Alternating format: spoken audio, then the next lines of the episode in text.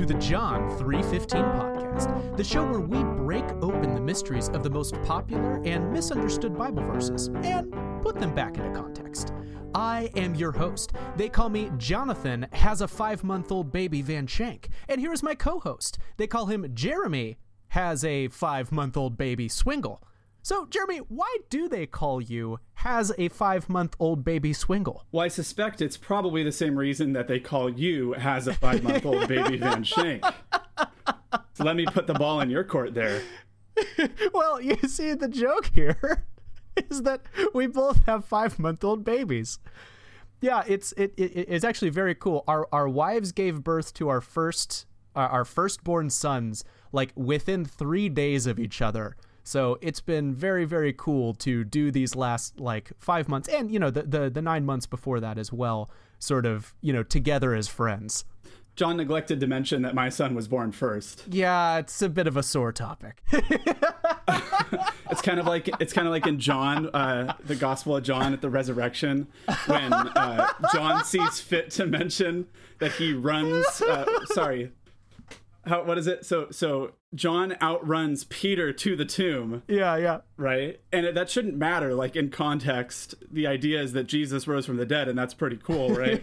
but John sees fit to mention three times in his account of the resurrection and the empty tomb that he beat Peter in a running race to the tomb. Which is great because if you read the other gospels, it doesn't mention John at all. So, you know, I love yeah. so I, I just love this idea that, you know, John is, you know, writing his gospel maybe a little bit later than the other gospel. And and he's like, dang it, all of those other guys keep forgetting I beat Peter there. So likewise, of course, what it matters far more that the babies are here than who who beat who. But um, yeah, it's pretty great. Uh, yeah, my son Josiah, he spits up all over me every day, and so it's pretty wonderful. Um, and he laughs a lot, and uh, screeches a lot. He hasn't quite figured out the whole laughter thing. So sometimes it's like a real giggle and then sometimes he, you know, makes my ears bleed. and that's fatherhood and it's wonderful. How how about you, John? It truly is. Yeah, so my my son Elisha, he uh, is it's great. He's like learning new things every day. Um, the the most recent thing is he's figured out that he can like reach and grab my beard. And that's just I you know apart from his fingernails being a little bit long, uh, I, I, tend to think of that as just he's kind of exfoliating my skin a little bit. But it's just very very sweet to kind of have that you know point of contact and, and interaction with my son, and so he's just he's great. He he also spits up a lot. Uh, I love the um, comparison that you made the other day, Jeremy. That you know they're like little Uno attack babies. you press the button, you never know if they're going to spit up on you or not, or how much there's going to be. Right? It's just like the world's longest game of Uno attack, and you're wondering when they're finally just going to be able to digest their food. But more to the point, uh, by way of introducing us back into the Bible, um, I do find it interesting that I named my son after a king and you named your son after a prophet. And I wonder if that has some sort of relevance for the future and their friendship with one another. Yeah, yeah, for sure. So I, I, I Josiah might get told off a lot by by yeah, definitely. You know, also like you know whoever has the next kid, you know, maybe we could name him like uh, Phineas or something, and get the priest in there, and then we've got like the three main offices of Christ. Anything else to say about that? That's that's pretty dope. oh, that's so good.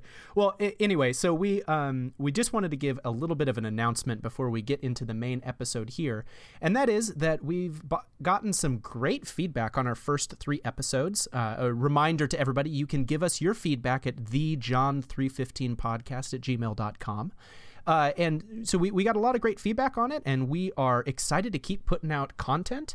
And so we've decided that, kind of given our lifestyles with young children, uh, we can probably uh, uh, upload episodes on a you know once every other week schedule. So we are going to be dropping them on Saturday night, uh, sometimes potentially maybe very late on Saturday night.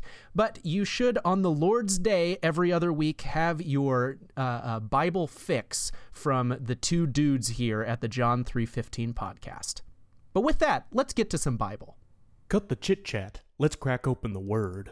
So today we're going to be talking about Matthew 27, verse 46. Let me read it for you here in the ESV. And about the ninth hour, Jesus cried out with a loud voice, saying, Eli, Eli, lama sabachthani? That is, My God, my God, why have you forsaken me? So the scene that we're seeing right here is Jesus after he has been put up on the cross, and this is one of the last things that he says before his death. But the question that we're really concerned with here is did God the Father actually forsake God the Son on the cross? I mean, at first glance, my God, my God, why have you forsaken me? really appears to be saying, well, kind of exactly that. And there also seem to be a lot of Christians who agree with that particular interpretation. Here's just a quick rundown of some sources who do make that claim. Jeremy, do you have some examples you could share with us? Sure do. Um, three examples that I was able to find, uh, prominent examples. The first being the evangelical theologian Wayne Grudem, who's written a very famous systematic theology. Lots of seminary students uh, use Wayne Grudem's systematic, and it's a great book. Um, but uh, here's going to be a quote that we might take some umbrage with a little later. Quote Jesus faced this pain alone, far worse than desertion by even the closest of human friends, that being Peter, James, and John was the fact that Jesus was deprived of the closeness to the Father that had been the deepest joy of his heart for all his earthly life. Later, he says, When Jesus cried out, My God, my God, why have you forsaken me? he showed that he was finally cut off from the sweet fellowship with his heavenly Father that had been the unfailing source of his inward strength and the element of greatest joy in a life filled with sorrow.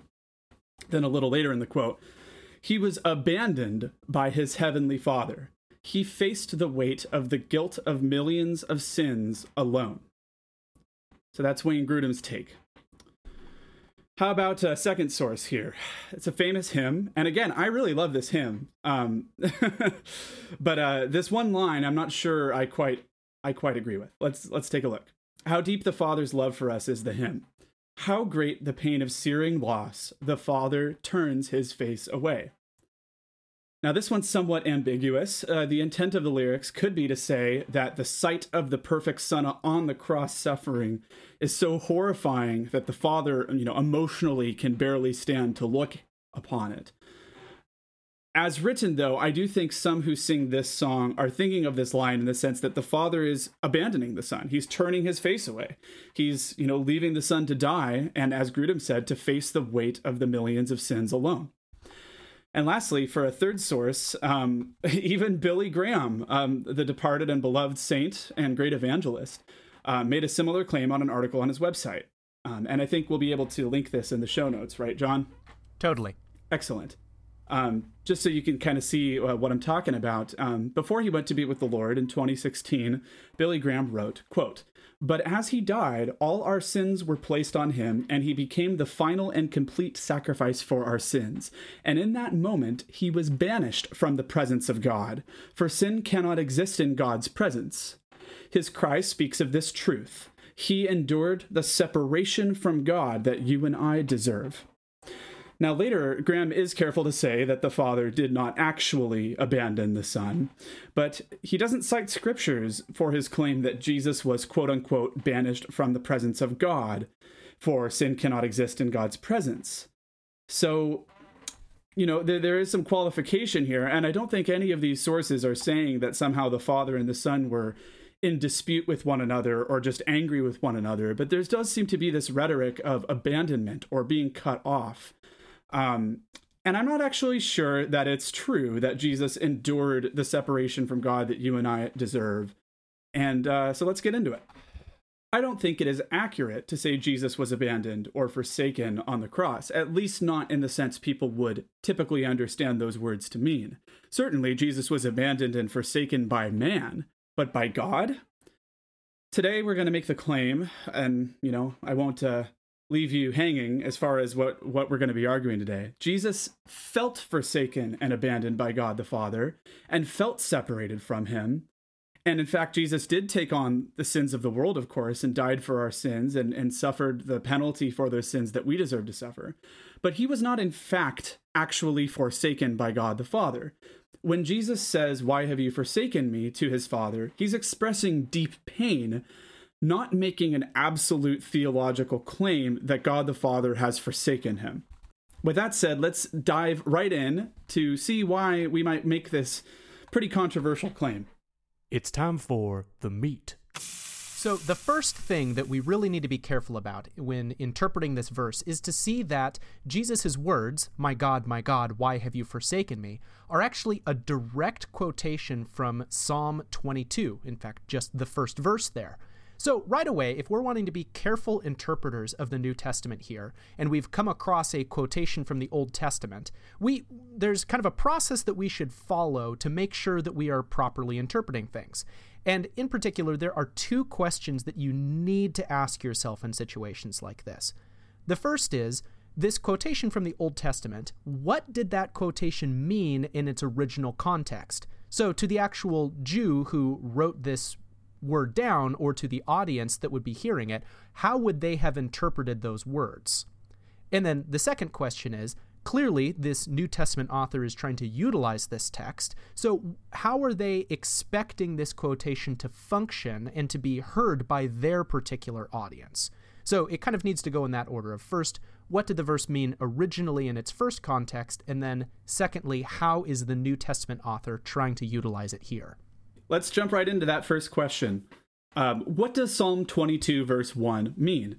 Well, we're actually going to read the entirety of Psalm 22, which is a whole 31 verses right now on the podcast. And the reason we're going to quote this at such length is it's really the most important thing to understand if we want to know what Jesus is saying on the cross, even more than the Matthew 27 context.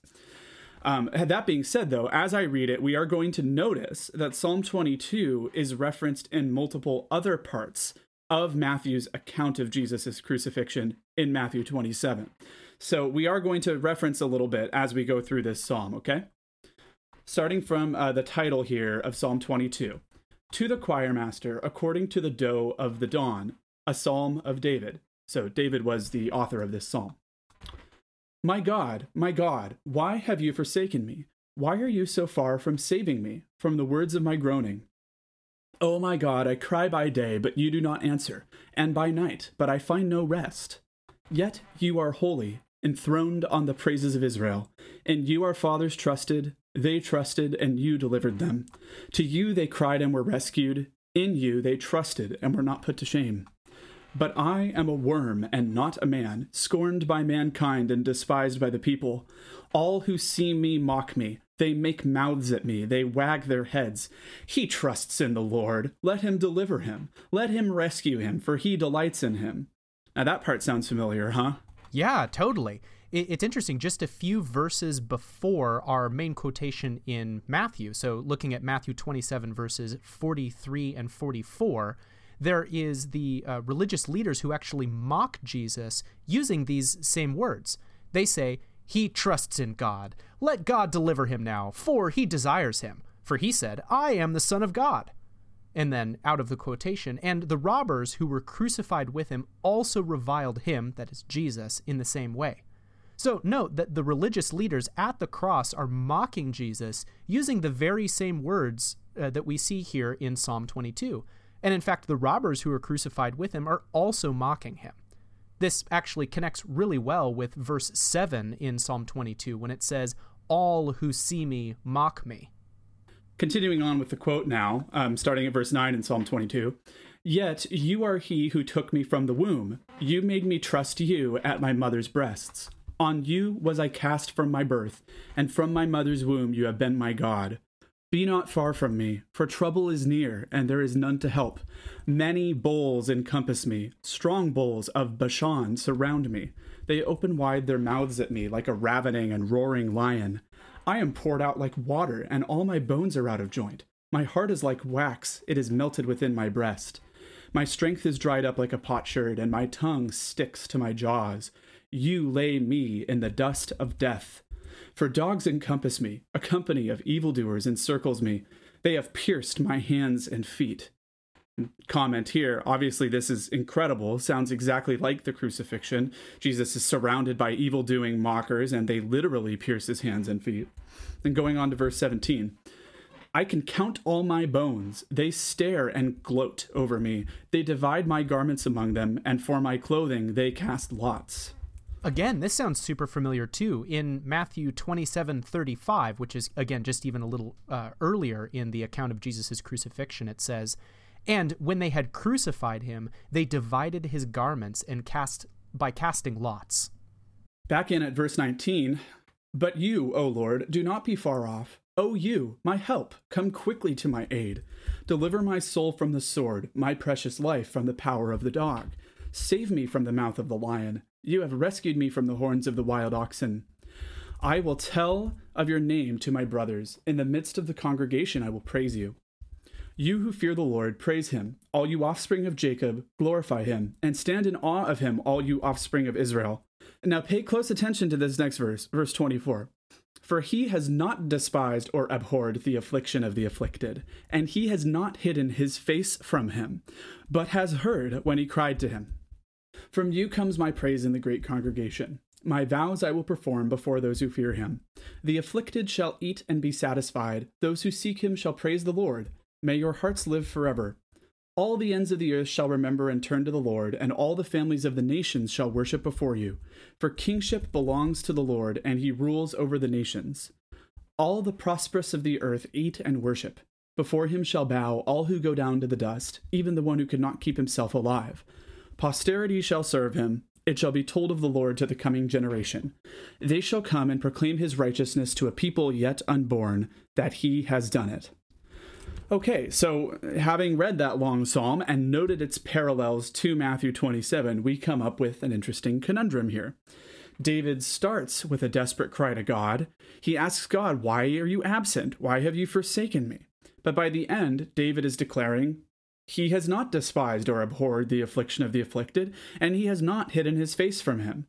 So is David contradicting himself? Is the Lord forsaking David in this psalm or not? Is he hiding his face or not? How should we understand this, John? I think some of the ideas that we talked about in the last episode will be really helpful here, namely the importance of considering the genre of a particular document when you're trying to interpret it. Now, before we were talking about the context of Proverbs. Now, here, the Psalms, they're very similar. We have to be attentive to what they're actually saying and also the, the, the genre of the Psalms when we're trying to interpret them. The Psalms are not like the letters of Paul, or really like the direct teachings of Jesus, and they're not really like a textbook either. So they're much more expressive uh, in the sense that they're they're more like emotional songs, many of which are actually very dark, and some of them are outright pessimistic. One of the common themes that you'll find throughout the Psalms is that they are very honest with God about how we as humans are feeling now, since the Psalms are these kind of emotional, poetic literature, we need to be aware that sometimes the Psalms are saying things that the psalmist is feeling rather than things that are actually technically, theologically true in an absolute sense. Like the kind of true that you'd read in the Apostles' Creed or in a theology textbook. Now, maybe an example that we could use of this you know, this is just sort of the way that humans use language in a lot of situations. You could think of an example of perhaps like two parents talking, and one of them is relating to the other about how they had to ground their their son or their daughter because of some misbehavior that they had. And they could end that sentence by saying, "Man, my kid hates me right now." Well, I mean, it's not absolutely true that their child does harbor hatred for them really they're just kind of trying to express that their kid is pretty upset that they've had their privileges taken away. And I think similar things to this are used throughout the Psalms, where the psalmist is using language to express a feeling or an experience that doesn't necessarily perfectly correspond with an absolute theological truth if you were trying to express the same sentence in a, in a much more technical way. Now, to be sure, this does not mean that there aren't plenty of theological truths about God in the Psalms. It simply means that we just need to be careful uh, as to the overall purpose of the Psalms when we interpret them. So, in the context of Psalm 22, when the psalmist says that he has been forsaken by God, but then says that God has not in fact forsaken him, it should clue us in that maybe there's a little bit something more going on here as an aside, it's actually really cool that we have a book like the Psalms in the Bible. The Psalms encourage us to be open and honest with God in our prayers about how we are actually feeling, how we're truly feeling in the moment. And this does help reveal an important truth about life. Our feelings, the experience that we have, it doesn't ultimately define what's true or false in an absolute or a theological or technical sense, but our experiences still do matter a lot to God. And this also comes out when we're interpreting Scripture it's okay to say sometimes that, you know, like, I know that scripture teaches this thing, but, you know, I don't particularly like it. You know, my experience of it is that it, it, it's hard. And, you know, I'm still trying to figure it out. But at the same time, that doesn't mean that you should ignore what scripture is saying or find a way around it, but that you should just acknowledge that that's the place that you're in right now. And more to the point, you should be praying to God about that to sort through those feelings. Now, this is particularly true in the context of something like the doctrine of God's judgment or God's wrath. I mean, I'm not sure anybody would say that God's wrath is something that's like comfortable or pleasant or nice to think about necessarily. However, it's an important topic in Scripture, and it's even at play here in both Psalm 22 and Matthew 27. In fact, this seems to be exactly what Jesus is wrestling with on the cross. He's being tempted to despair and to lose all of his hope in the Father. Now, this temptation is intense in the moment, but it really seems to me that what Jesus is doing when he's using the words of Psalm 22 on the cross is that he is expressing that experience that he's having, but at the same time reinforcing that, in fact, he does have trust in the Father, that he will be vindicated, and that he does not have to fall into that temptation of despair. Certainly, John. And I think, you know, uh, in light of Hebrews, uh, 415 is it 415 saying that um, that he is able to sympathize with our weaknesses because he's been tempted in every way just as we are and i think this helps us too to recognize that jesus is being tempted and is overcoming that temptation in a really powerful way on the cross but let's think of some other examples of this in the Bible, just in case we have the skeptical listener who's wondering, okay, sure, but at the end of the day, he's, Jesus is still asking why God has forsaken him, and it seems like we might be trying to go around what the text is saying. Technically, uh, if, when we're talking about this kind of a psalm, the, the word that's often used is a lament, right? That's the genre of this psalm. And we're talking about deep and powerful expressions of grief when we talk about lament. There's other examples of lament in the Psalms. Uh, here's one example from Psalm 13, the first verse. Um, kind of similar to Psalm 22. The psalmist says, How long, O Lord, will you forget me forever? How long will you hide your face from me? You know, which again is contradicted in Psalm 22 when it says that he's not hidden his face from the afflicted. But it's important to keep in mind it's not a contradiction because the intent of these statements is to groan and express grief, not to make some sort of absolute statement. There's also other books other than the Psalms which use lament, and the most obvious of which is, drumroll please, the Book of Lamentations. Shocking, right? There's literally a whole book of the Bible, but literally a whole book of the Bible named after the lament. Um, I mean, listen to some of this stuff. Uh, verse 7 of chapter 2 The Lord has scorned his altar, disowned his sanctuary. Chapter 4, verse 16 The Lord himself has scattered them, talking about the people of Judah. He will regard them no more. Now, really? Is it technically true that God would never regard the people of Judah again after they were judged in 586 BC? Well, obviously not, because the Messiah comes, you know, some 600 years later, right? Um, so again, good good reasons to understand this genre um, and not take it at face value without regard to the context. One last one here. The other prophets also are full of uh, lament. Well, here's one in the book of Habakkuk um, chapter 1, verse 13. Speaking to God here, you who are of purer eyes than to see evil and cannot look at wrong, why do you idly look at traitors and remain silent when the wicked swallows up the man more righteous than he? Well, is it true that God idly looks at traitors? Is it true that God doesn't care about evil doing? Well, obviously not. Again, the prophet is expressing things from his perspective. Yeah, Jeremy, it's really funny that you mention uh, Habakkuk 113 because that passage itself is used by some to justify the idea that the Father forsook the Son on the cross. you know this statement of God, uh, the statement that is of God, saying, you know, you have purer eyes uh, than to see evil, and you know you cannot look at wrong. So, you know, the idea here is that, you know, God has to hide his face from the Son as he bore the sins of the world because God cannot look on sin, he cannot look on evil. In fact, that seems to be kind of the logic that uh, uh, Brother Billy Graham uses in his article. But I, I, think that this is kind of pressing the language of Habakkuk a little bit too far.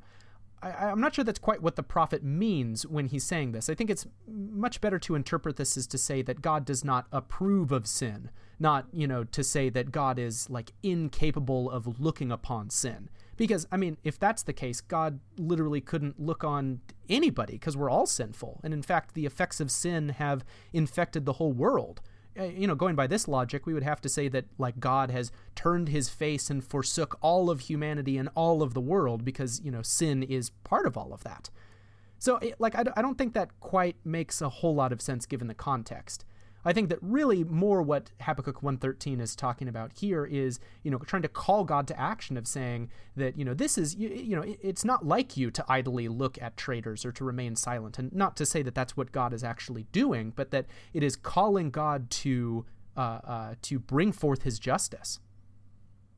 Well, that's a lot of material that we just went through there. Let's see if we can kind of summarize and boil it down a little bit and come back to Psalm 22.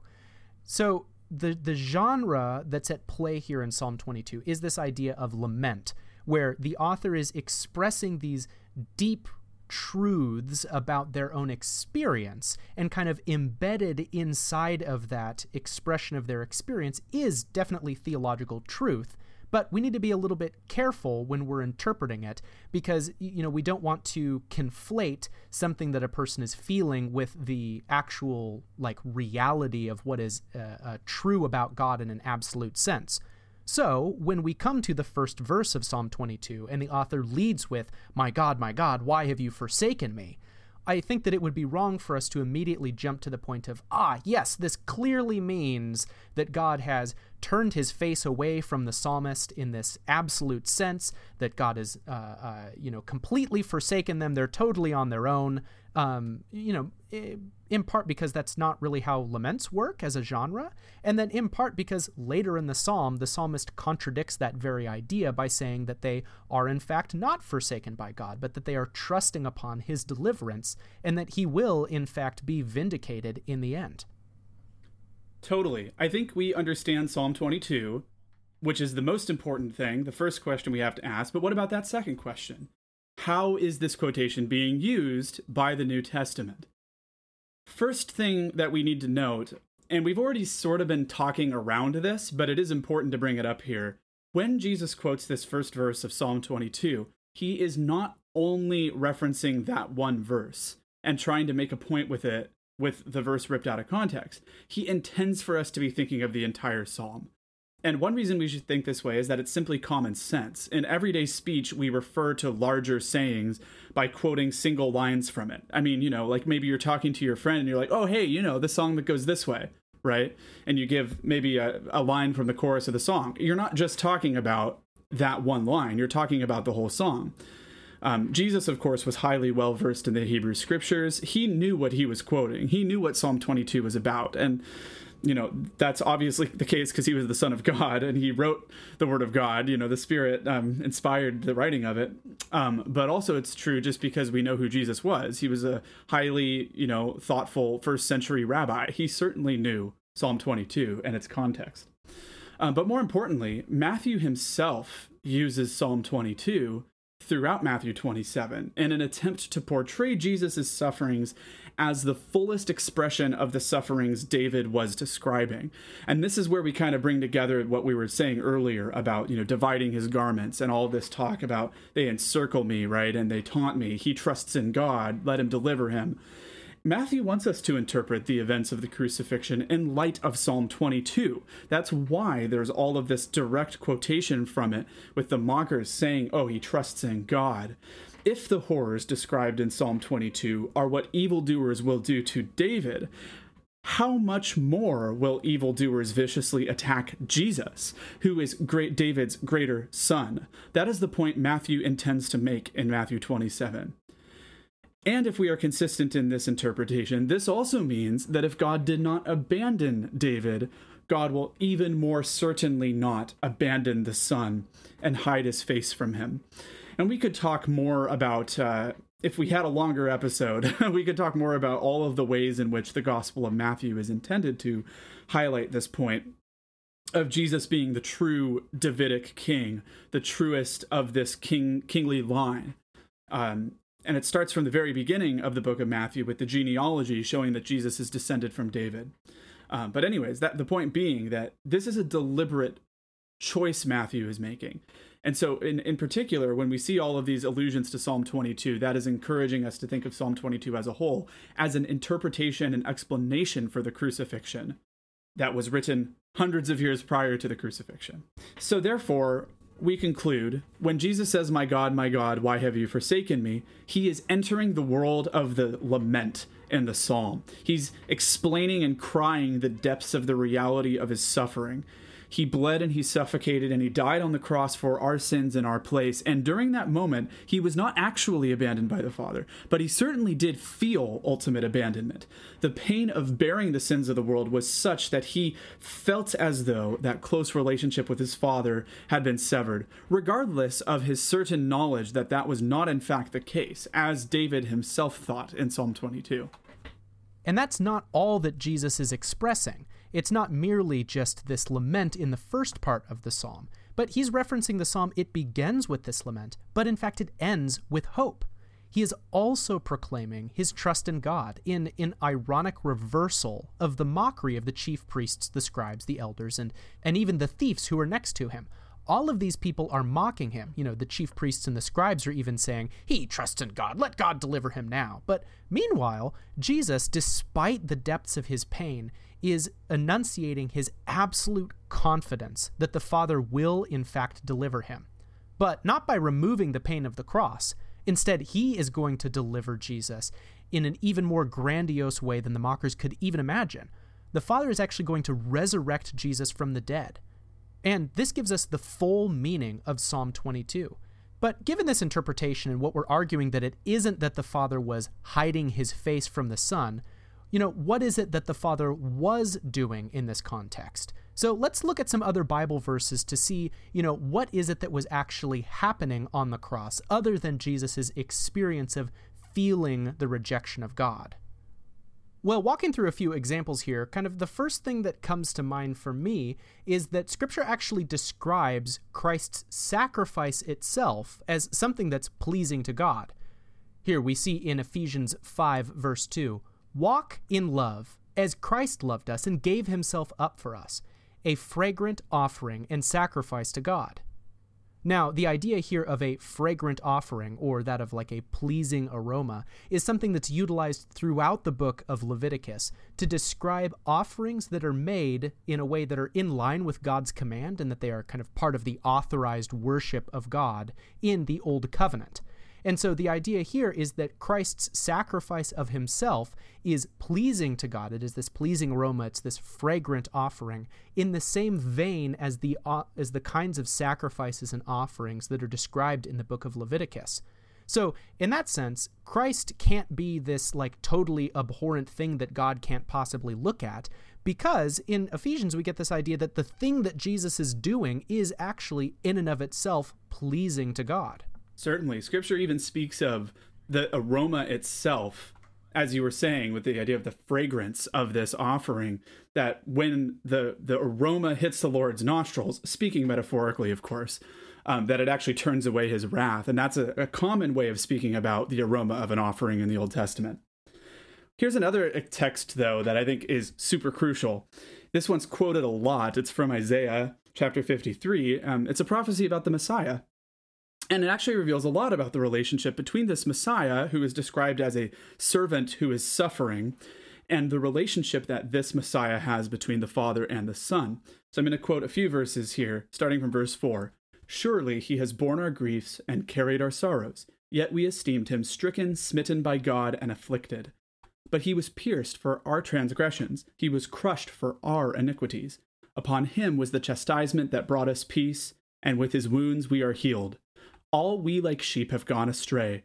We have turned every one to his own way, and the Lord has laid on him the iniquity of us all. Jumping down a few verses to verse 10 Yet it was the will of the Lord to crush him.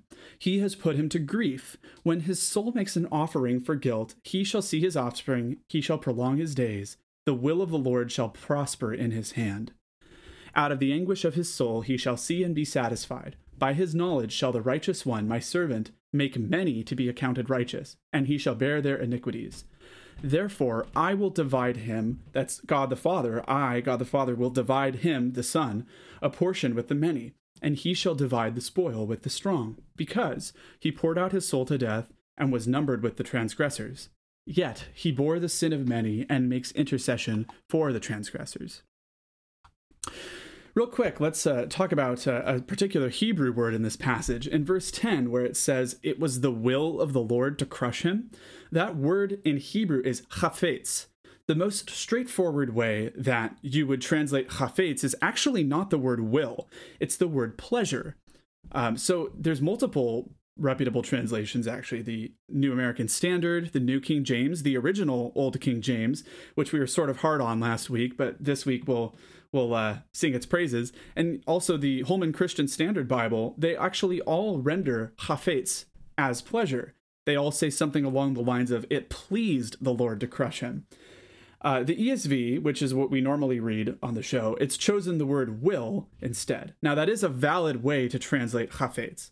But it is important to understand that the kind of will being talked about is not some emotionally detached decision. Like, God didn't just dispassionately decide that the son must die on the cross for the sins of the world. The reason for his that his decision is because the decision pleased him. So it, it's not, you know, I think the word will can sometimes connote, you know, like there's just like an impersonal god in heaven who's just deciding oh this has to happen in order for my plan to come into place so therefore i have no option but for my son to die even though it's going to make me really angry and all of this right the, the word chafetz doesn't allow for that. It means a pleasing decision. Just to give one more example of the way that this hebrew word is used we can look at psalm 115 3 which says our god is in the heavens. He does all that he pleases. So a lot of translations will translate that as he pleases instead of he wills. You know, partially because he does all that he wills is a little bit of a repetitive idea when it comes to God, but it also gives this extra shade of meaning to it of, you know, the things that please God are the things that come to pass. That's how he decides what to do.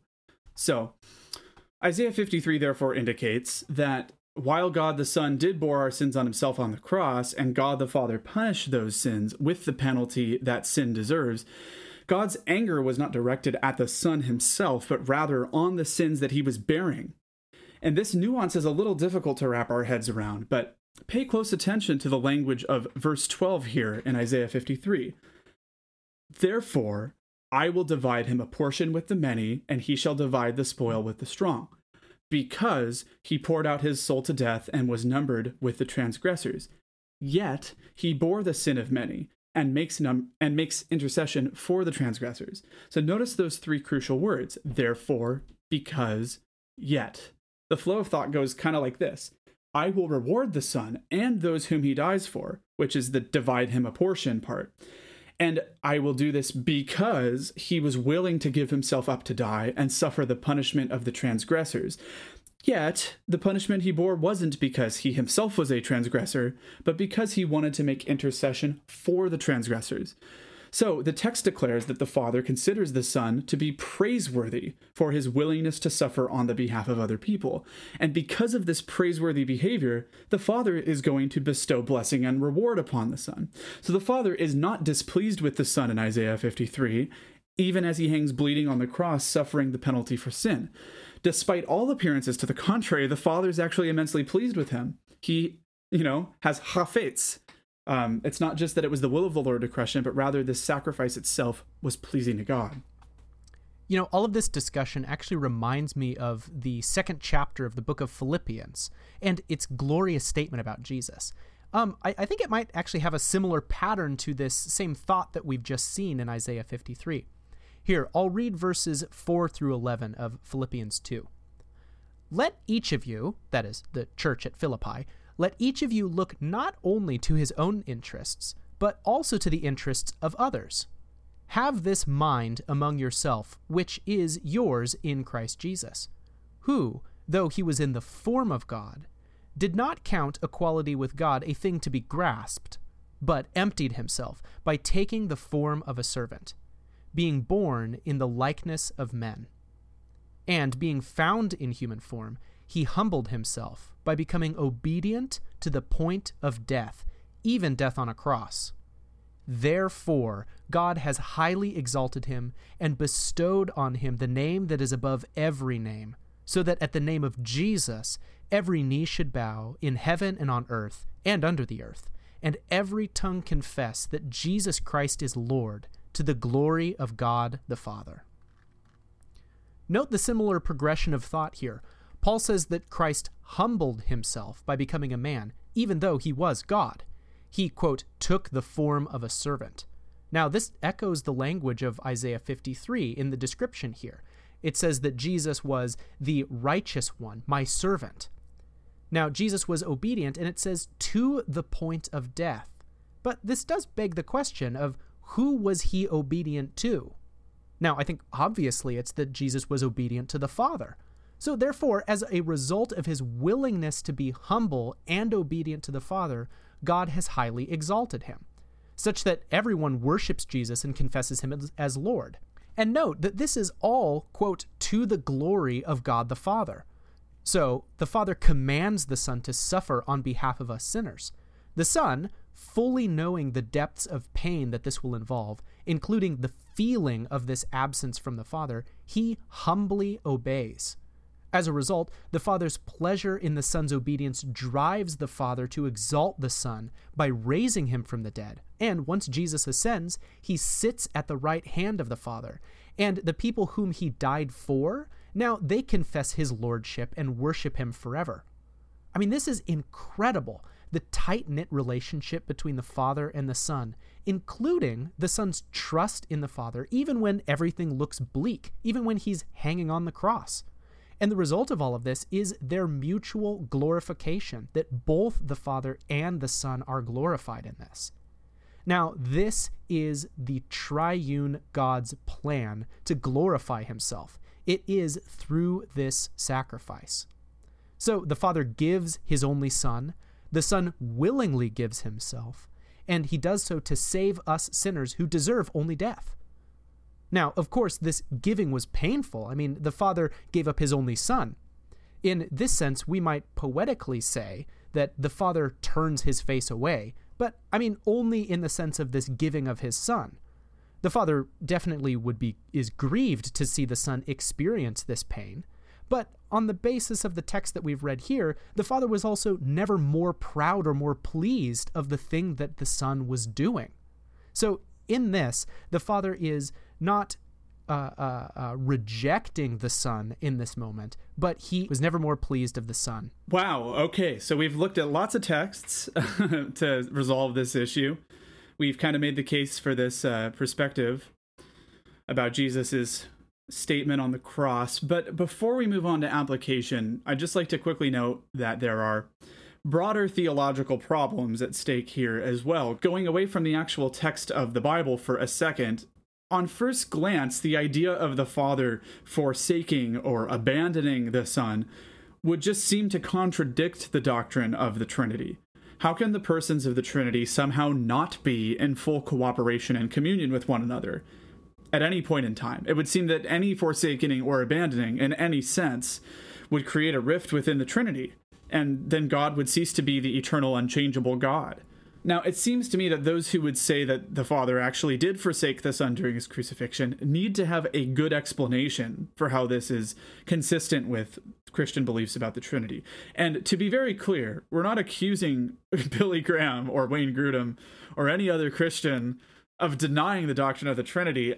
We're simply suggesting that their thinking is perhaps a bit inconsistent, or perhaps their thinking is correct but they're not phrasing their thoughts in a way that lines up exactly with the way that the biblical text explains it. Now, of course, Billy Graham is with the Lord now, so his theology is, far exceeds John and I's. So far be it far be it for me to criticize one of the departed saints in heaven, but as far as that statement goes, I think we could be a little more precise with our use of language. And there, so there's the Trinity thing um, when it comes to my concerns with the theology here, but I think it's also worth really quickly bringing up here at the end as well. We mentioned Habakkuk 113 earlier with this idea that God cannot look on sin and it can't be in his presence. I find this statement to just be super non precise to such an extent that it's kind of meaningless. Like, what do we mean when we say that? God is omnipresent and sin exists. So, I mean, certainly sin exists in the presence of God in at least one important sense.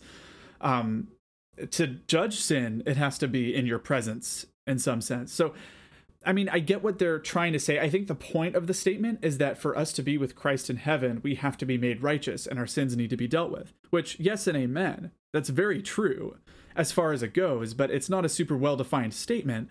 So then I think people are taking that kind of not exactly biblical, not well defined statement, and then just sort of applying it to this idea of God the Father's, you know, disposition toward the Son on the cross when you know it's not necessarily a great phrase to begin with and it's especially not really applicable to this particular issue. So admittedly it's difficult to know exactly what we want to say about this because there's a lot of nuance. As we were saying earlier you know the son is burying the sins of the world and the wrath of god is being poured out you know on the son in bodily form and he dies for those sins. So but then at the same time the father is not angry with the son he's pleased with his sacrifice that's pretty nuanced and and so I don't want to be too harsh on anybody. There's a great amount of mystery to this. So I think we can work together, you know, as believers to try to think of a, a the right way to talk about the Father and the Son. Um, and and how this works as Jesus is hanging on the cross. So if you're out there listening and you think there's a better way to understand this, or maybe we're being nitpicky, um, we'd love to hear that feedback. And uh, I mean, we could use it. This has been hard for us to write this episode as well. With that being said, let's take a look at some application of these heady ideas. It's time for the other meat. So, application point number one. This is more of a interpretation pro tip, and that is when there are references to the Old Testament uh, in the New Testament, and I mean, gosh, that happens all the time. It's really important that you go track down and investigate, like, what is it that that Old Testament reference like actually means? And I mean, there are multiple ways that the Old Testament get u- gets used. I mean, sometimes it's a direct quotation, other times it's more of like an allusion where it's just kind of like a similar-ish kind of language. But I mean, the you know the, the Bible has plenty of these examples in the New Testament, and a lot of Bibles actually will give you cross references in the margin. So you know there will be as you're reading through, there will be some kind of like footnote that will uh, you know either at the bottom of the page or in the margin of the page it will have a reference of saying like oh in, in verse 3 this is you know actually making an allusion or a reference to psalm you know whatever. And then you can go and you can track down and see what those old testament passages are actually saying. And i guarantee you when you start looking at what the old testament says and how the new testament authors are utilizing it it's going to blow your mind and the second point of application is just an encouragement in that same vein. And that encouragement is to be well versed in the Old Testament. Uh, because understanding the Old Testament, like we just said, is critical to understanding the New Testament. It's awesome to check out what those cross references are, but I mean, you also need to cultivate a deep understanding of the Old Testament if, when you go and look at that cross reference, you want to understand what it's actually saying, and then to be able to apply it to what the New Testament authors are saying you know, we need to know things like that the Psalms are these, you know, use this poetic language. We need to understand what they're for and how they've been interpreted by the first Christians in the New Testament. You know, Jesus and the apostles and all of the early church, they were Old Testament experts. I mean, the Old Testament was the only Bible that they had early on, and they knew it front to back. Many of them were able to to quote the entire Torah. That that's the the first five books, like Genesis through Deuteronomy. There, they could quote the entire Torah. They could quote the entire uh, uh, book of Psalms. So, I mean, the Old Testament is just as much the Word of God as the New Testament is. And if we're neglecting that huge chunk of God's Word, then how are we ever going to expect to understand the New Testament properly? How are we, you know, expecting that it's going to come and transform our lives? I mean, I th- I guess the encouragement here is let's take the same perspective of the Old Testament that Jesus had of the Old Testament. This book that should be read over and over and over again. It should be breathed in in everything that you do in your life. It should form the way that you think, the way that you talk, the way that you act. So let's just be more like Christ in our approach to the Old Testament. Amen to that.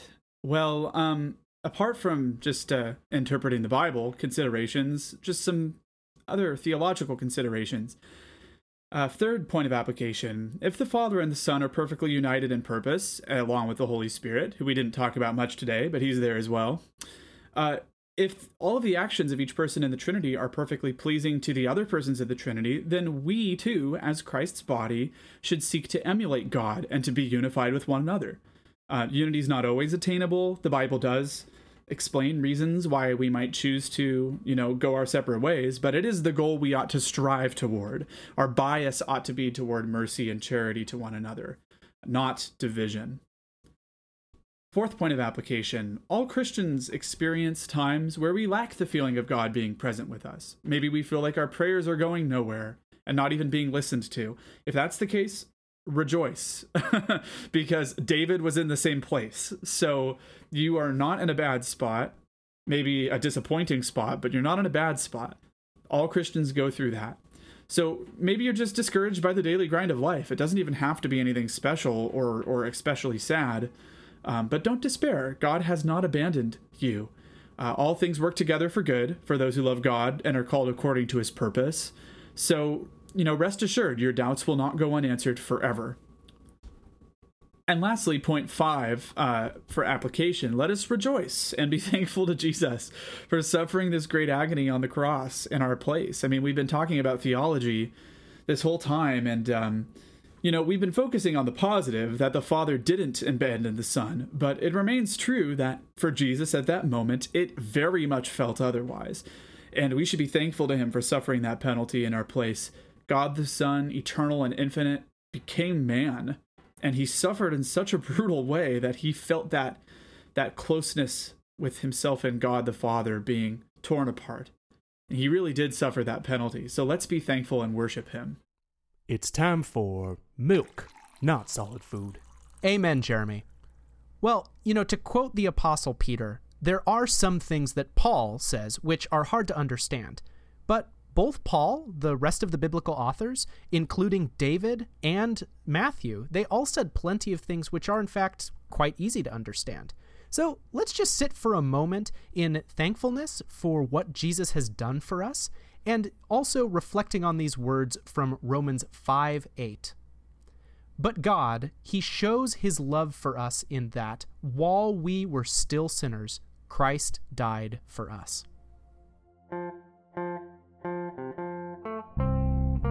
Well, in the words of the immortal philosopher Porky Pig, that's all, folks. We thank you so much for joining us. If anything you heard today has sent you into a blind theological rage, or maybe a perfectly rational one, feel free to lambaste us on social media. I mean, alternatively, if you liked what you heard, have Bible verses you want us to break down or questions that you think we can answer, you can send them to the John315podcast at gmail.com. That's the John315podcast at gmail.com. Thank you for listening.